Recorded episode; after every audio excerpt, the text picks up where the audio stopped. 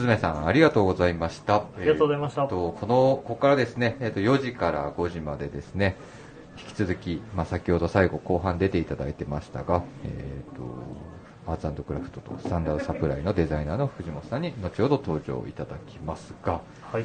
さて、夕方ですね、だいぶ時間、こう、ライブバーっと続けてきましたけれども、どうですサミュエルさん？いやー、早いですね。やるとね、やるとあっという間ですね。あっという間に時間過ぎていく感じだね、はい本当にももう4時ですもんね。う。はい。まあ、引き続きですね、この後ですね、えーっと、4時から5時は、えーっと、先ほどもお伝えしました藤本さんに出ていただき、クラシックとモダンどちらも譲れない男のものづくりというのをタイトルに掲げています。はいで、その後ですね、えーやっぱり古本が好き、えーっと、5時から、はいえーウェアハウス藤木さん、あとプイムスボーイ、ディレクター伊野をお呼びしまして、えー長谷部がお迎えするという形でございます。はい。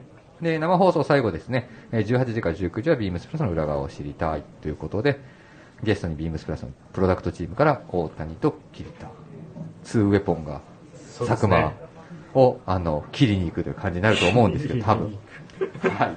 というような感じで、ここからも引き続きですね、えっ、と、ご視聴、あの、ごし、お聞きいただければなと思います。では、えっ、と、オンライトビームスプラス、えーこの時間帯は、アーツクラフト、えースタンダードサプライ、えー音声配信を気軽にもっと楽しく、スタンド FM、えー以上のご協力で、ビームスプラスのラジオ局、プラジオがお送りさせていただきます。はい。はい。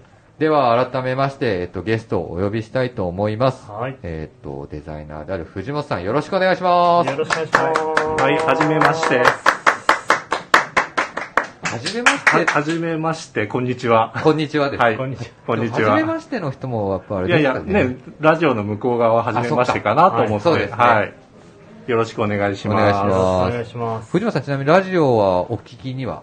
ラジオは好きですねあ、。本当ですか？はいそうなんですね。今もなお現役でお聞きになります？もう、はい。あの、車に乗る時も、はい、はい。会社にいる時も、えー、ラジオが流れてますねあ。あ、なるほど。はい。ラジオ世代ですね、僕は。ああ、なるほど、なるほど。僕らもラジオ世代ではあるんですけど、僕ラジオの時ってやっぱりね、なんか、勉強させ、させられたって言い方されてなんですけど、はい。夜よく中学校の時とかに AM を聞きながら、はい。なんかその、あの、宿題やったり勉強した思い出がすごいあるんですよね。はいああ、そうですね。中学とかそうですね。はね。オでールナイトニッポンとかね、そういう。い。でね、僕ね、中学の時はね、オールナイトニッポンをね、まだね、あんまり聞けてなくて。で、高校入って大学行ってみたいな時がやっぱり一番その1時以降のやつ聞いたりとかっていう感じしてましたね。今はでもあれですね AM よりもなんか FM?FM 聞いてますか？の方が多い気がしますね、一時ああいうあの FEN とか、はいそれこそアメリカの放送とか、はいそういうのもなんかこう生きがって聞いてましたけど、うん。はい。今はそうですね FM が多いですねなるほど、なるはいほど。あれ、サミュエルさん、ラジオは？ラジオは最近聞かないですね。聞いてないんですよね。ずーっと、まあ、あの、自分、サッカー、スポーツをやっていて、うん。もうスポーツして寝て、スポーツして寝てみたいな生活だったので、ちょっとラジオを通ってきてないんですよね。なるほど。はい世代もあるんでしょうね多分ね。そうですうね。ん。で、あとは地方もあるんですよ。だから僕ら結局、えっと、僕関西でうん。過ごしてるじゃないですか。うん。ではい、今はラジコあるんで、うん。他局のやつ聞けるんですよ。で、よくある、どこどこキーステーションにうん。何曲で、何十曲で放送してますみたいなの当時あるじゃないですか。でも、あ、と、今あるんですけど、当時って、FM、僕大阪だったら大阪のチャンネルだけしか聞けなかった気がするんあですよね。ーでもそうですよね。今でもそうそれが多いような気がしますけど。ね。ただラジココだけがは、い。もういろんな全国ネットをほぼほぼ拾えたりとかそうですね。するんでね。うん。だから、なかなかその、当時、高校、同じような同級生で集まったとしても、あの、高校生同士で集まっても、あの当時聞いたよねっていうのが、なんか、あの、なんていうんだろう、繋がらないっうんていう感じはありますね。スピーカーが楽になってるね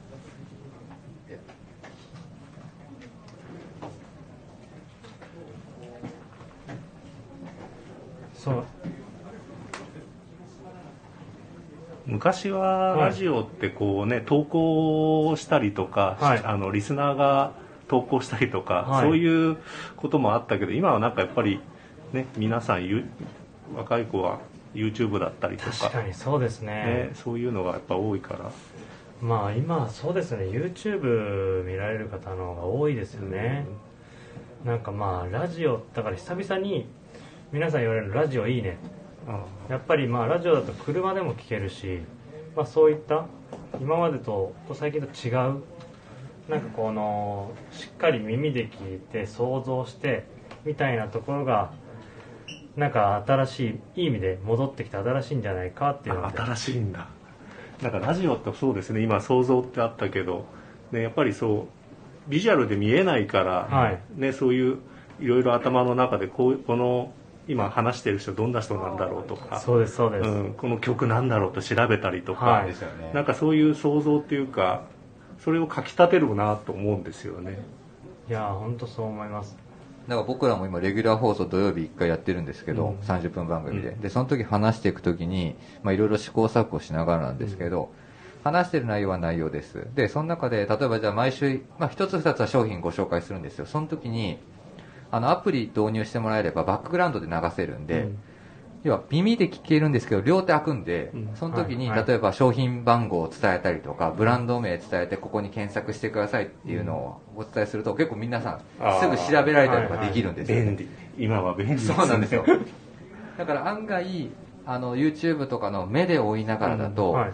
自分があの調べたいことよりもそのどう、ね、映像がずーっと動いていっちゃうんで、よりもそのラジオだとあこうやってあこの品番だって言って検索してみれるとあスタンダードサブだとこうなんだこうなんだとかあこういうのもあるんだ。だから話が興味入ってもらえればそれでいいんですけど、うん。ずれちゃっても、うん。うん。そこのブランドに興味がはあのはまればその後ずっとそこのブランドにしてもらったりとか。追い追いかけていけるみたいうな。そなんですよ。だからそれはそれでまたちょっと違う発見があるかなっていう気はしてますけどね、はい。いやでもまあラジオやっぱり一緒に本当になんかその会話に入ってるっていう感じがあとね。ははいいいと思いますね。なかなか今こういうねこの収録の感じがね見れないけどなんか 自分がこの立場に来るとあこんなか感じで収録するんだなっていうのがそうなんですすごくはいいいですねはいというような感じで、ここからちょっと、えっ、と、約1時間ですね、えっ、と、5時前まで、えっ、と、藤本さんにはお付き合いいただきたいと思います。はいよろしくお願いします。はいでは番組ではですね、皆様から引き続き、えっ、と、ご質問、取り上げてほしい内容をお待ちしております。えースタンド FM ユーザーの皆様をお気軽にプラジオ宛てにレターを送るをクリックください。えっ、と、ご視聴いただいている方ですね、こちらコメントいただければ、えーなるべく取り上げれるようにしたいなと思っています。はい、メールでも募集しております。受付メールアドレスはもう何度もお伝えしてますが、えーアルファベットはすべて小文字、bp.hosobu.gmail.com です。えー bp 放送部、.gmail.com。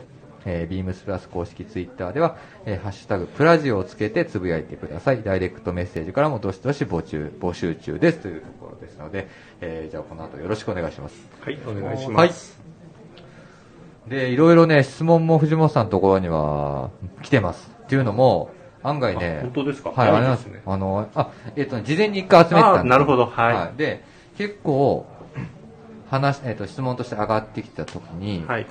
一応全国のビームススタッフに取材をしてるんです。ってなったときに、え？っていうのが、アーツクラフトとはい。スタンダードサプライ、はいデザイナーさん同じなんですかっていうところがまず、最初にそうですね。あのクエスチョンが出てきてるっていうのがはい。あの結構声として上がってます、うん。でじゃあそれだったらどっちがどっちそのちゃんとそのあのどういうふうにご自身の中であのわ分けられるというかブランドコンセプトみたいなところを分けられてるんですかみたいなちょっと質問とかも案外、あの出てますね、うんまああのもともとはやっぱりアーツクラフトっていうブランドから、えースタートしたんですけど、あのーまあこうシーズンごとにいろんなものを作るにあたって、はい。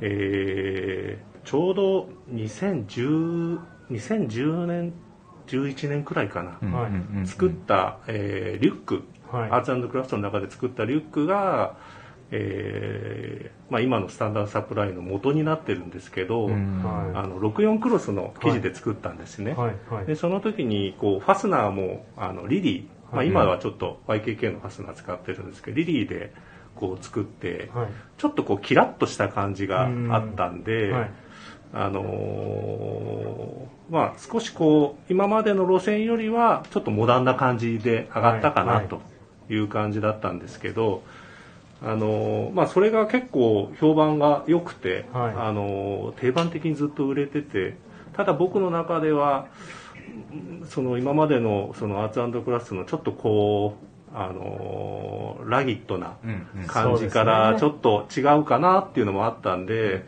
いややめた方がいいのかな、そのこのシリーズを、はい。はい。うん。でそんな中いやこれでもやっぱりいい商品なんで、はいブランドを分けてでもやりましょうよと。営業の声が上がって、あのブランドを分けてやったっていうのがまあ簡単ないきさつなんですけど。なるほど。はい。ちなみにアーツクラフトは、えっとブランド設立今どのぐらいになるでしょう？えー2006年から、はい。はい。はい。えーブランドはやってますね。はい。はい。ということは今年で約10 15年。15周年ですね15周年。スタンダードサプライはじゃあそこからの話だと、はい。えっとそのモデルがでできたのが多分ね2010年2011年とかそんな12年はアーツクラスネームでその64のリュックをやってたんですね、ははいい。で一応ブランドを正式に、はい。えースタートさせたのが2014年の秋冬ですかね。あじゃあもう10年、はい。ってことはもうでももう6年以上。そうですね。最初からねスタンダードサプライもやらせてもらって。そうですね、はい。本当にありがたいですね。いえいえ。もう今ねスタンダードサプライで別注やらせてもらってはいますけど、はい。もうずっとこの別注も本当にいや今日なんかねいろいろバーって話してた流れでポイントになったのが、やっぱ長くずっとやってる、うん。まあ、先ほど確のかにそうですね。ブリーフィングもはい。スリーウェイナンバーワンがあったり、うん。またはい。2時間のループイーダーに関しても、うん。あの同じモデルをずっと定番的にやらせてもらったりとかで、あの今回のねこの時間帯もスタンダードサプライに関してはあのデイリーデイパックデイパックシリーズをベースに、まあ、サイズをね少し変えたりはしますけどそうですね。根本変えないというかね。はいもうあのおもえっとあれ表の素材っていう言い方でいいですよね。はい。素材を少しこちらでアレンジをさせていただいた、すね。はい。あれがより撥水機能が強い素材ですね。ブリザテックっていう、はい。それがやっぱりもう、ね、もちろん集中豪雨とかでもあるんあ,、まあ、あったりするタイミングで傘さしてなかったりするタイミングがあるんですけどもちろん僕も今ね64の通常インラインのモデルを使用させていただいていることも多くて、はい。はい。はいでそれもやっぱり64クロスならではなんですけど、うん。あのそんなにすぐにびしょびしょになることないんですよね、うん。うん。やっぱその素材の特性上、うん。そうですね。ただし、やはりその表の雰囲気とかはブリザテックっていう僕ら生地使ってるんですけど、別注モデルに関しては、そんなに雰囲気がハイテックにはなってはないんですけども、そのクラシックな雰囲気残しながらで、もう撥水というか、あの、はい。もう水滴がそのまま転がるような、うん。あの素材を搭載したモデル、これがもうななかなかもう譲らないというかね、そうですね。やめられないですね、ありがとうございます。いや本当にそうなんですよね。64の素材自体がねあの元祖機能素材みたいなもんですもんねアウトドアの中では。そうなんですよ。はい。そうですよねなんかその部分にも惹かれたし、はい。まあそれでアーツクラスでやってもいいかなと思ったんですけど、はい。はいうん元祖機能素材64クロスみたいな感じで。ただあのーまあその後こうナイロンがね、あのー市場に出てきたりとか、はい。はあのそういう部分からはやっぱりこの64クロスアーツクラフト最初はねそういう部分でスタートしたっていうのが、僕の中ではアーツクラフトもスタンダードクラフあスタンドサプライも、はい。まあ、根っこは一緒っていうか、うんうんはい、でまあ自分でこうイメージした時にあの振り幅をどうするかっていうところかなと思いますうんね。うんはい。素材だったり、はい。そのディティールの部分だったりとか、はい。作りとか、はい。それは意識してこう分けるようにしてますけどあんまりこうブランドがこうだからっていうなんかこう周りが言うほど意識してあの苦労はしてないっていうか。そうなんですね。はい。結構ね、質問に、はい。あの、すごいおせっかいな質問が多いんですけど、はい。すごいごあのご心配されてる方が多いです。はい。そう大変なんじゃないかなとか。で、さっき、えっと、ラジオネームね、板橋暴走族、暴走男さん。そうそうだ。板橋。はい。からも、えっと、フィロソフィー・オブ・ビームスプラス、先日、あの、以前はいご出演いただきました。ああはい、はい。そうですね。ありがとうございます。両ブランドを手掛ける方だということに初めて知って、こんな極端なっていうことで驚いています。うん。で、バッグのイメージが強いんですが、そのきっかけとなったアイテムで、そういった出来事があればお伺いしたいですということではい。質問をもらったので、はい。その64のはい。モデルが、そうですね。まさに今お話しした経緯のことだと思うんですけど、そうですね。はい。でもあの歌い方の先ほど聞いてて元祖機能素材って当時も歌ってたんですか？いやいやいや、歌ってないですけど元祖機能素材だよなっていういいです感じいいですねでもはいそのはい。なんかアーツクラフトから出て、はい。元祖機能素材みたいな言い方は非常になんかこういい意味でそのアーツクラフトの世界観から出てきたものとしては、はい、そうですね。なんかそのストーリーいいなぁと、うんもう確かでもそうですよね、まあ、洋服の方になっちゃうんですけどしあのシェラとかのそうですね。マンパとかだとやっぱり64がはい。最初なのか、それまでは綿素材だったりとか、ね、綿とか革とか天然素材あとはあれじゃないですか、か、密度じゃないですか。うんあのーポプリン系ですね。密度を上げてあ、ー。うんあの、入らないようにする。うん。じゃないですかね。うん多分、あの、64の、なんていうんですか、濡れて、膨張してみたいな、そうですねあの、ああいう原理を落とし込んでた。ただまあ、そっか、でもあれが64って言っても60年代後半ですもんね。その前はあれじゃないですか。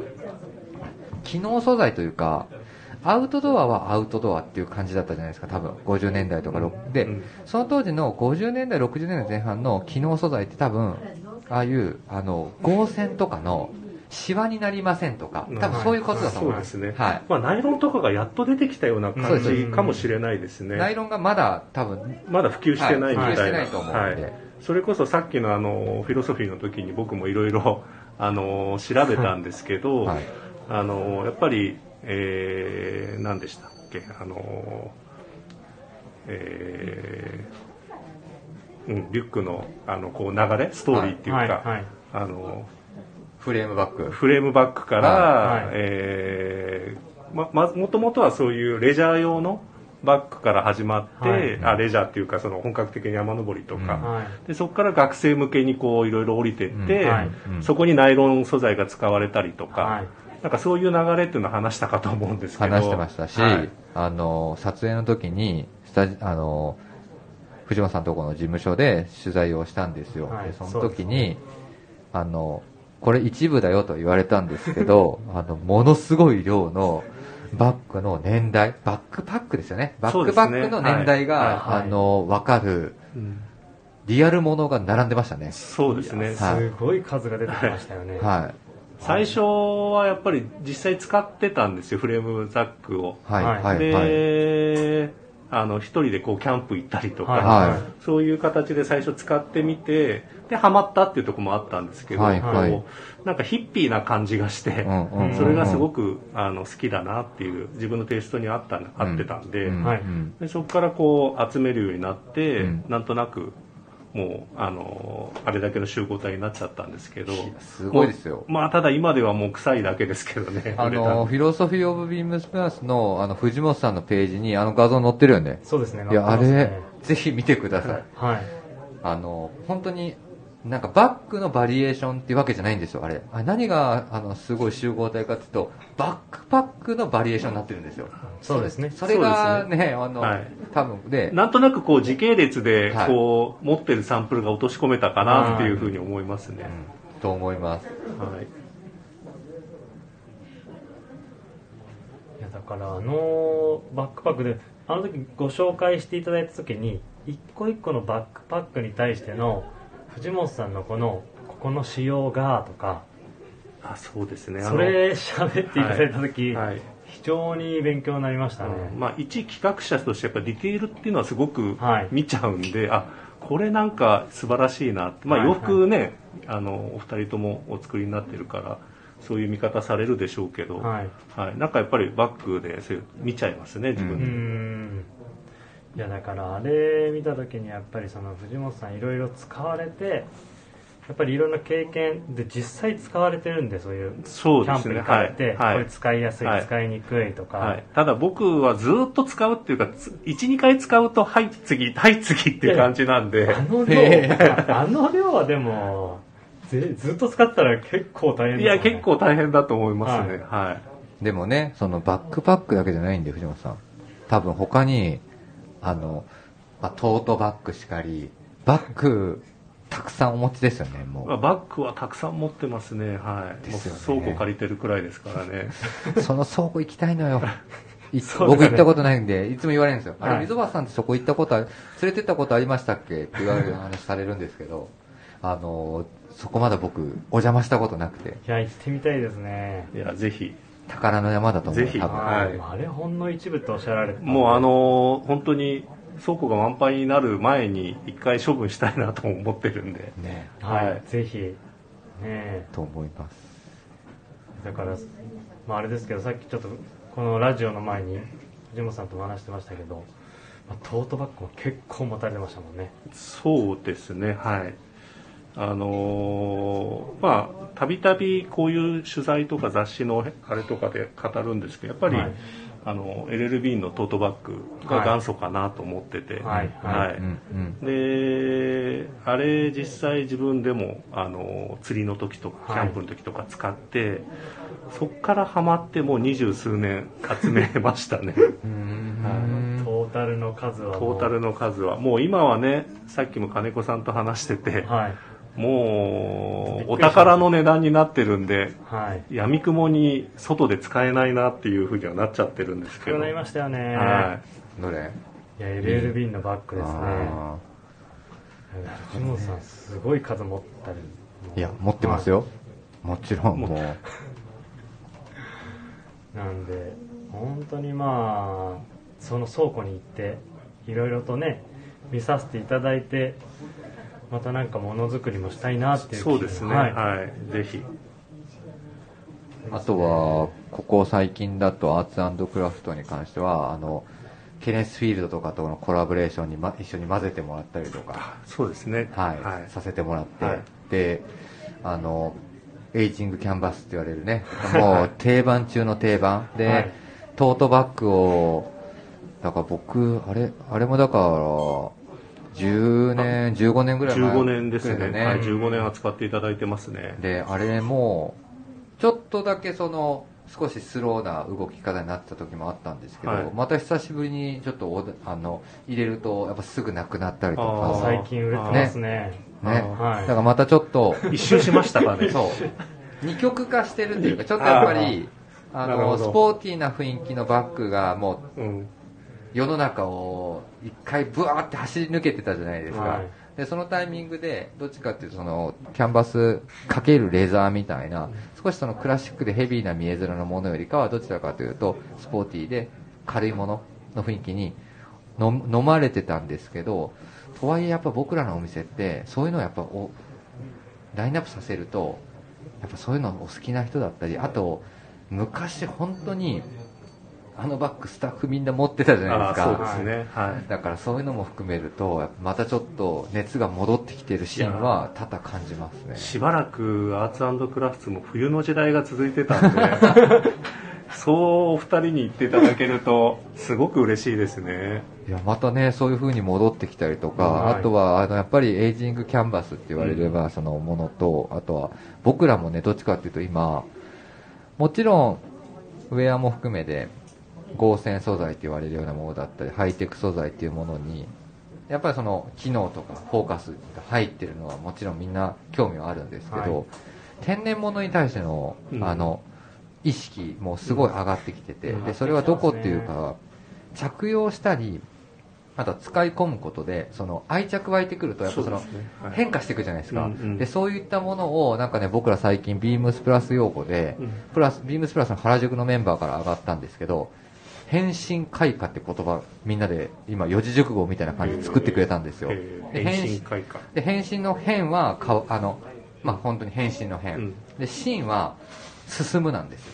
あなるほどね。ね、はい。開花はもう本当に開く花、うん。なので使い込むことでまた変化する、で愛着を持つことでまたその楽しみが増えるみたいな、ちょっとそういうなんか四字熟語プラスのビームスプラス原宿のメンバーがちょっとまあ四字熟語ビームスプラス用語っていうんですけど作っててまあそれを推しで今いろいろあの商品だけじゃなくてもちろんカバンとか、うん。まあ、もちろんその LLB のああいうキャンバスとか、藤本さんのところのエイジングキャンバスみたいなところとか、そういうのをちょっとみんなまた注目してるというかえっていうのはすごく出てますね。いやありがたいですよ本当に。いやいやいや、うん。本当にしばらくやっぱりそういうアウトドアもね機能ものが多かったんで、はい。き機能ものケミカルな素材だったりとか、うんまたちょっとこうね大きなうねりじゃないけど、うん。こう兆候があるってことはやっぱ天然素材とかまあ世の中のそういうサスティナブルの流れもあるのかもしれないですけどね、うん。まあそれもね、うん。多少ありそうな部分はあるんですけどっていう感じですねやっぱり、うんエイジングキャンバスはねあの帆布にあの平たく言えば草木染めなんで、うん。はいはい。あのケミカルな染めじゃないうん。草木染めなんで、ん。そういう意味では今のそのサスティナブルの部分とこう相共通するものがあるのかなとも思いますけどね。あとはその草木染め特有のねその使い込んでいった時にあれレザーとの絡みとのマッチで多分その人それぞれのライフスタイルが比較的出やすい。そうですね。エイジングキャンバスの素材って、うんだからそういうのもやっぱりその使っていったりとかするとすごい楽しみも増えるんだろうなっていうのは思いますね、うんはい。まあだからウェアみんなコットン着出すとバッグもそうなると思うんですよね、うん。小物も必然的に、やっぱりそこちょっと連動してないと自分も使ってて違和感あるのでそうなってくると多分ビームスプラスのスタッフもまたそういう風に戻ってきて、うん。でまたお客さんにそれが伝わってっていう形で、小物もね、もうずっと長くやっていただいてるんで、はい。です10同じエイジングキャンバスと同じくらい15年、15年ぐらいですか。ね、はい、やっていただいてますもんね、はい。あれもイタリアのタニナメシの皮なんで、本当にね今おっしゃったようにあのー経年変化してって、はい。はい。そうですよね、もうだからなんかそこら辺が今まあみんなのうちのスタッフの楽しみになっているので、より多分育てる楽しみみたいな。そうなんですよ。よりフューチャー多分されていくと思います。なんか結構ぐっとそっち側のイメージになってますね。また改めて、うん。なんなんでなんだろうな。みんな急に来てますよね。アメ急に。アメカジがまた来てるみたいな。洋服のトレンアメカジ、まあ、僕らずっとアメカジ提案してるから 極端にお店のメンバーが急にアメカジの服着出したらあちょっとこんな感じなのってなるかもしれないんですけど僕らなんないから,、だからそう考えるとうんまああんまりうんサステナブルみたいな部分からではないとは思うんですけどやっぱその長く使えてその色変わったりそのはい。愛着持てるみたいな部分がやっぱりポイントとしてなってるのかうんなあとはインディゴとかあとはまあテイストとしてはちょっとクリーンな時代が続いてたんで、うん。ワークっぽいアイテムだったりとか、うん。そういうアイテムにちょっと少しみんなもまた注力しだしてうん。でそこに対するとやっぱり、まあ、さっきサミュエルが伝えたようなその天然素材要はそのの対あのウェアに対するとやっぱバッグもっていう感じなのかなっていう気もしますけどね。はい、ということでねいろいろあの質問が来てます。えーっとラジオネームはい、211パウンドさんですね。はい、大きい人ですかね大きい人ですね。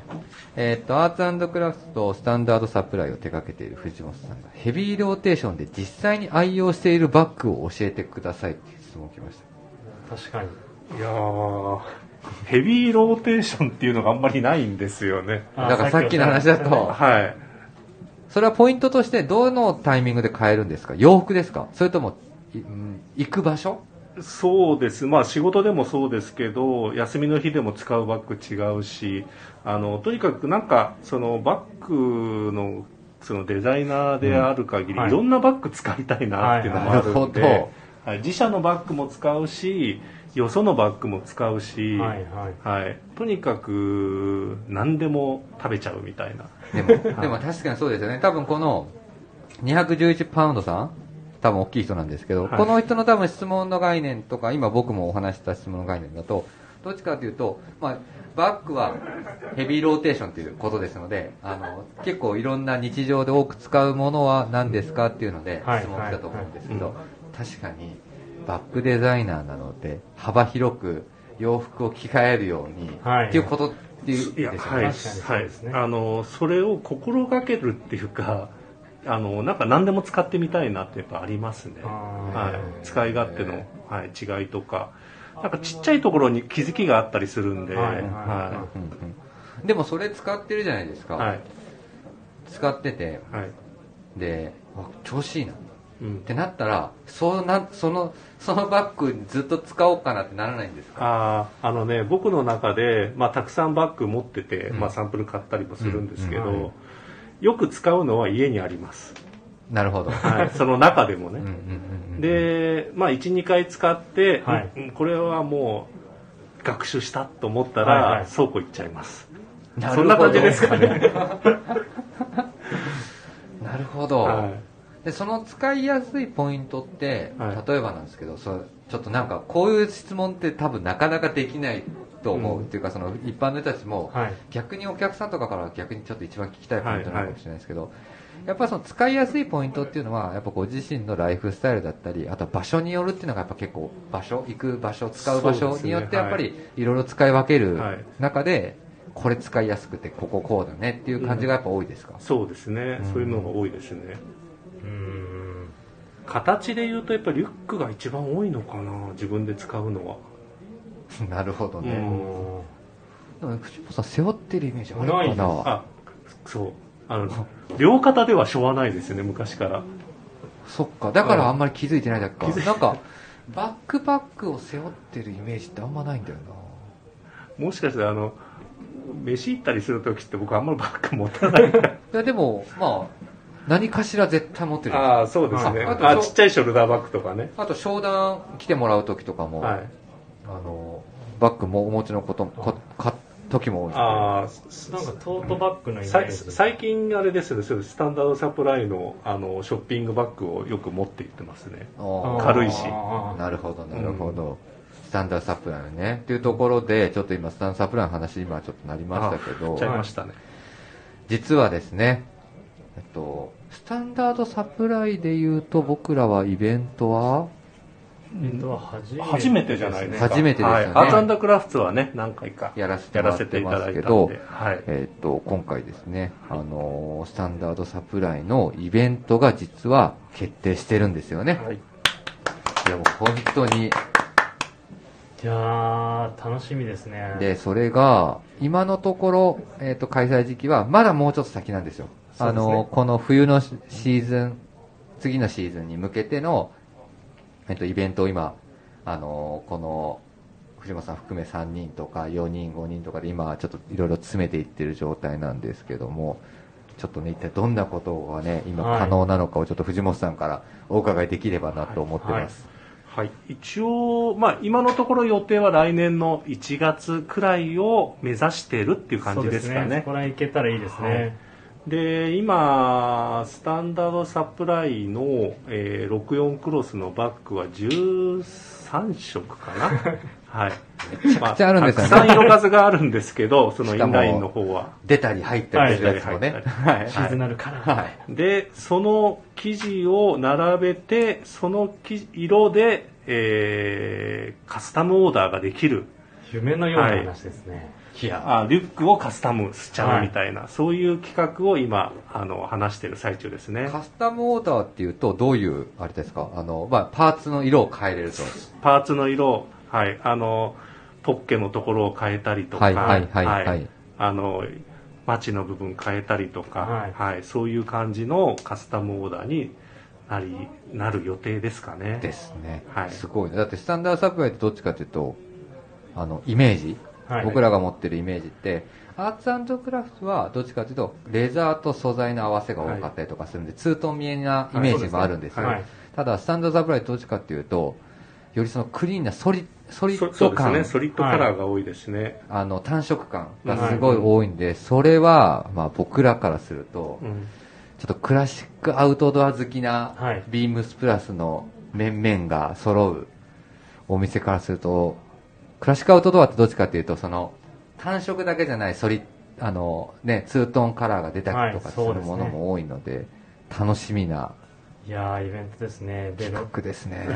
64クロスでカラーがもう何色もあそう。って迷っちゃいそうですよね。なかなか難しいチョイスになるかもしれない。まあその中でこうね気軽に選んでもらえるような、はい。あのまああの金子さんが選んだタイプのものを作ったりとかサンプルを用意したりとか僕が考えたものをすでに藤本さんがね、作一回試して作ってもらったものをベースに、あれなんですよ、サミュエル金子は、あの、一旦先にちょっと、サミュエル金子カラー作ってもらってるんですよね。作らせていただきました、はね。まあ、そういうものもなんか考えてね、あの気軽に迷うお客さんにはおすすめですよみたいな感じも考えてるんで。いやでもはい迷うっていうかめちゃめちゃ楽しかったです色決めるとき で何回もまあ溝端にいろいろ見せてこれこれパープルだったよこれ。あ1個じゃなんか収まらなそうな本当に。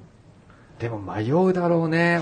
迷いおますよ。客様はいや多迷分。うと思いますよ。多分接客が大変ですねお店の人、いや、でもまあね。そこを考えなきゃいけないですね。でもね、そういうのはね、やっぱその僕らもカスタムオーダーいろいろやらせてもらってる中だと、やっぱりおも楽しみのうん。一つかな。うん。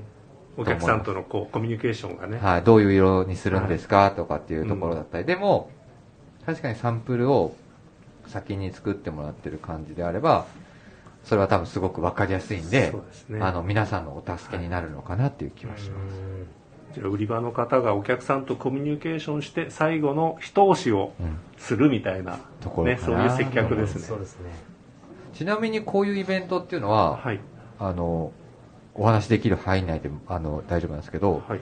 やったことってあるんですか？カスタムオーダーはないんじゃないですかね。となると、これあれですね、多分、この後、はい。僕らがまあやらせてもらう、はい。やらせてもらった後、はい多分藤本さんとこ集中するんだろうな。そうですね。はい。嬉しいですけどね。はい。これや、作る側は大変なんですよねまたね。まあ、そうですよね。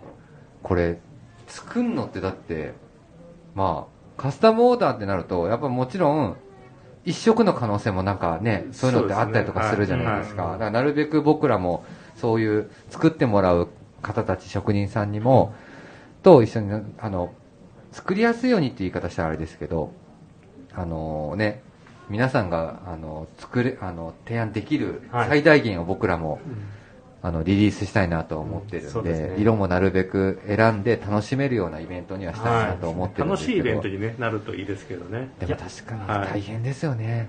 いやまあそうですね。裏の職人さんとか思うとね頑張ってもらいたいですね。でもまあそれ辺もね、はい。ちょっと思いをちょっとね、汲み取っていただきながら、はい。参加いただければなとは思いますね。そうですね。はい、より楽しめるイベントになると思いますけどね、すっごい盛り上がりそうですね。そうですね。盛り上がってほしいですね。いや、と思いますよ。で上がってきた時の多分楽しみが、はい。あこれ決めた色だみたいなのが、うん。それが自分もサンプル最初に上げていただいて、うん。まあ、あの生地でこう色を選んでいったんですけど上がってくるとよりそれがなんか嬉しさに変わって。それ頭の中のイメージとね実物また違いますもんね。いや全然違います、うん、でそれを超えてくるんですよ、うん、ああよかったです、はい。上がってきた時嬉しかったですね。いや、何色出しようかな。迷いますよね。迷う、本当に迷う。あれですよねお店がねあの全国あの絞ってやられるってことだったんでそうです。ね、実際お店にお越しにいただけない方も買えるようにでもそういうこともどうなってますかね。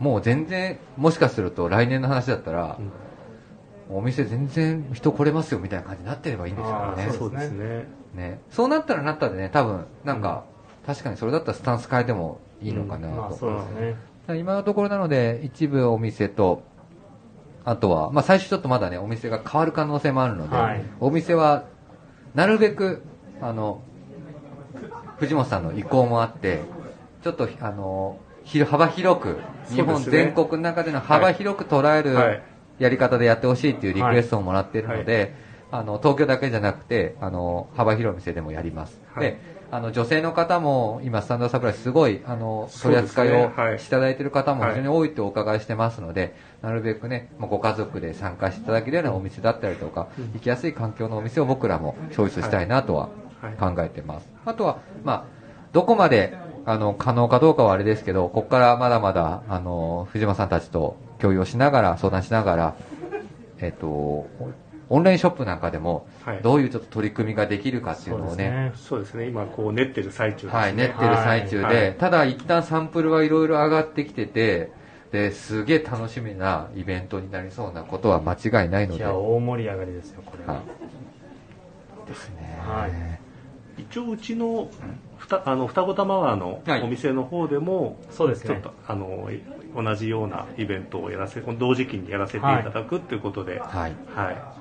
いいいですね。はい。同時開催っていうのもなんか、まあ、それも初めてですね。ですね。そういうところもね、はい、と思います。はい。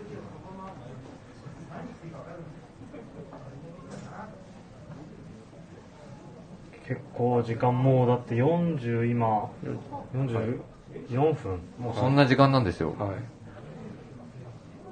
あとあのアーツクラフトの15周年のはい、そうです話よ。を最後に。ちょっと。あの入れてください入れてください。あいやいやぜひお願いします。ちょうど先ほどお話があったように、あの、アーツクラフトがちょうど、来2020年2021年です。今今年の年が15周年の遅ればせながらの企画になるんですけど、はい、なので一旦ね、はい。2015周年なんで。15周年、おめでとうございます、はい。あありがとうございます。で、実はね、このはい。15周年ネタでも、はい。ちょっとだけね、はい。先に今進んでるそうですねモデルがありまして、はい。そうですね。ちょはい。っとお話可能な限り、可能な範囲で。はい、お伺いできればなと。えー一応今、あのー僕らがよく使う素材で、うんあのクールーっていう、クールはいー素材っていうのがあるんですけど、はい。あのクールーって革なんですけど、はい。アフリカにいる草食動物の革なんですけど、あの飼育してる人間が飼育してるわけじゃなくて野生種なんで、はいはい。結構傷だらけでそこがまた魅力的な革でもあるんですけど、いやいい味が出てますよね。その皮を使って、えーメディスンバッグショルダーバッグをちょっと今企画してる最中ですね。レザーの。はいレザーの,、ははい。いあの結構シンプルなんですけどたくさんこうあの手作業が入ってるんで、はい。手縫いの部分だったりとうんうんうんか、あと根性をこうオリジナルで作ったりとか、はい。今回、はいあのお二人にも見ていただいて、はいえー根性も、えービームスさん別注みたいな形でちょっと、はいあのー展開できるかも、そうですねはい今そういう話をこうしてる最中ですね、はい。今年の、まあ、クリスマスはい。の販売、まあ、大体10月末はい。11月くらいかなと思って、今一生懸命企画絶賛企画中みたいなでもはい。サンプルもうすでにね、もうすでに僕らもはい。ほとんどもうはい。出来上がりのやつを見させてもらってるんで。事実もうあの最終サンプルは上がってるんですよ。あじゃあここから。今度ははい。あはい。そうなんですね。はい。今度またはい。お見せしたいと思います。はい。根性も決まって。根性もはい決まってリクエストをお聞きしたやつもサンプルいくつか上がってます。あ、本当ですか。はい。根性もやっぱりね、あの、作り込まれてる感じなので、その厚みとか。厚みがそうですね、はい。あのモルガンコインみたいなちょっとこう肉厚な。いや、こそこですごい高級感も出てます、ね。そうですね、2ミリ厚の根性っていうのがあの職人さんも2ミリの根性あんまり作ったことないですみたいなことで、はい、かなりこう質感のある根性なんで925のシルバー使ってるんですけど、ぜひまた楽しみにして、そうですね、はい、もらえればと思いますちなみにこの15周年のモデルでメディスンバッグをはい。なんか選んだ理由みたいなのって藤本さん的にあるんですか？あーあのー本当にこのコロナ禍っていうのもあったんですけど、うんうんうんなんかこう自分でその大きいバッグっていうのもやっぱ近所でこうこうなんですか？買い物したりとかはい。使うバッグってやっぱどうしてもちっちゃいはい。バッグ、はい。もう携帯と、まあ、小さいお財布とうん。鍵と、はい。本当に必要最低限の持ち物が入るものがはいちょっと欲しいなと。で、ナイロンものを使っ、ナイロンものだったり、その64だったり使ってたんですけど、革でちょっと僕持ってないなと思ったんでう、んへえ。はい。はい。あ、持ってるんですよ。ありますよね。倉庫にはあるんですよ。そうですねもともとの、あの、藤本さんお持ちいただいたのはいそうでしたよね。はい、そうですね。そうですよねはい。本当それこそ、あのネイティブはない。メディスンバッグなんですけど、そうですいや、絶対あるでしょうね。はい。はい。で、それ、まあ多分ネイティブだってやっぱ使い心地だったりとか、はい。はい、かなりプリミティブなんで、うん。で、それを少しこう、アップデートしてっていうのをはい。ちょっと作ってみたいなと思って、今回企画した感じですね。なるほど、なるほどはいね。サイズ感とかもすごい良かったんですよねサイズ感はこだわりました。ですよねはい。ちょうど長長財布、自分の持ち物の長財布と携帯が入って、ちっちゃい方は、携帯と、もうこれだけでいいやとか、はいはいかなりそのサイズ感はこだわってやってますね。うんうんうんまあ、自分の使い勝手なんで、ね、購入していただけるお客さんがね、どう使い勝手、いいかどうかは分かんないんですけど、はい、自分なりにちょっと考えてやってますね。なるほどね。いやはー楽しみな。楽しみですね、だから年末にかけてだいぶ楽しみなそうですね。はい、年末急ピッチに続いていきますねはい年を越してもね、また続くような感じですね。はい。ですので、一応、えっと、今のところ、じゃあ、店頭には11月にはご用意できそうな感じそうですね。はい11月には間に合うと思います。はい僕らも最終、今はちょっとお話をここでお伺いしましたけど、はい最後、えっと、確認させていただきながら、えっと、最終調整をさせていただいて、はい11月には多分、ビームスプラスの、はいあの、お店ではご用意できるかなと、そうですね。はい、思っております。はい。はい。15周年なんでね、ここで、で、終わったからのスタンダードサプライ。15周年、はい。本当にありがたいですね。その15周年続けていただいて。いやいやいや、でも僕らもだから実際15周年、15年間オーダーしてるってことですよオーダーいただいてますよ。ベベルトもずっとですもんね。確かに本当だ。本当忘れてますよね。いやもうベルトもだってずっとやってますもん。ベルト2品番15周年、15周年、15年くらいや15年オーダー。15年オーダーですね。今お財布も5、15年。6品番15年ですね。あの、エルバシリーズ。はい、エルバシリーズ。エイジングキャンバスのトートも、ね、15あの、ですよねそう、タイムラグはあれあれど15年続いてますもんね。うわいやいや、ありがたいですよ。なかなか15年続くものってね、少ないですからね。くづく、つくづく変わったレーベル、あの、お店ですね。なんかいやいやいや。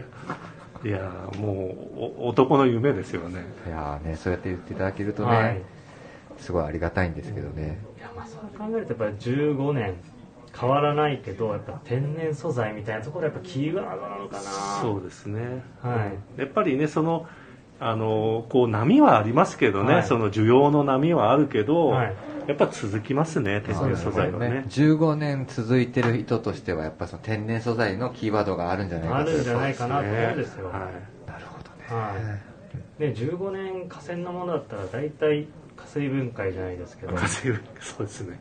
ですよねはだけど逆にまあレーザーだったり天然素材のものっていうのはよりうんもう愛、まあ、さっきから出てますが愛着が湧くので、うんうんまあ、そういったところもあるい。もうフレームザックはそれこそ裏の、ナイロンの裏のウレタンがね、もう、匂ってますからね。藤本さん、あれはやっぱりもう防げないんですか？確かに。は防げないですね。多分ね、視聴者の方も、うん。これ聞いてくれてる方ってどっちかというと、うん。ビあの、洋服好きな方も多いだろうし、バッグ好きな方も多くて、多分昔のグレゴリーとか、うん。昔のあ何々とかってい。う、そうですね、酸っぱい匂いしますもんね。あれは、もう、藤本さんであってももう防げないんですけど。いやいや、僕そんな スーパーマンじゃないから。もう科学的なものですからね、うん。もうあれどうしようもないですよね。ねえ。はだからまあね、さっきもおっしゃってましたけども、あるはあるけど、もう、臭くなっちゃってるっていうい。ね。そう、臭くなっちゃってる。はい。という、そんなこんなでもう、本当に、早い1時間が過ぎそうと、あの、過ぎようとしております。そうですねねはい。あっという間でしたね。はい、ありがとうございます。まあ、ここからね、あの、どっちかというと、まあ、毎シーズン、えっ、と、次の秋冬 SS も店頭には、このスタンダードサプライ、僕らは、えっ、と、プリザテックモデルの別注モデルはラインナップをしております。はい。で、あの、11月にアーツクラフト15周年、えーとはい。おめでとうございます、はい。ということで、えーとメディスンバッグと、はい。あと僕らも少しだけちょっとその根性を多分リクエストさせてもらって、はい。はい。あの、まあ、別注っていうとちょっとおこがましいので、はい。エクスクルシブカラーのね、ところをちょっとはい。販売させていただきまして、はい。あとは1月、多分年明けです、あの、スタンダードサプライのカスタムオーダーを、今回初めて、はい。えっ、と、ビームスと、あとはスタンダードサプライと一緒にやるっていう、はい。なので、ビームスと、あとはその双子玉川にあるお店と、はい。あの、やらせてもらうっていうはい。ところで、はい。ちょっと引き続き、バック会をね、まあ先ほどのブリーフィングのコスメさんしかり、そうですね。バック2時バックで、間は、はい2時間はバックバックの初老の親父がね頑張ってますから そんなみんな年変わんないですよ。っていうところでね。はいはい。ですので、あの、16時間中止ですね。1時間、えっ、と、アーツクラフトのスタンドサプライデザイナー、藤本さん、本当に土曜日なのにありがとうございました。ありがとうございこちらこましたそありがとうございましたはい。では、引き続きですね、えっ、と、5時以降も、えっ、と、こちら、オールナイトビームスプラススペシャルウィークエンドをお楽しみいただければと思います。ありがとうございます。ありがとうございます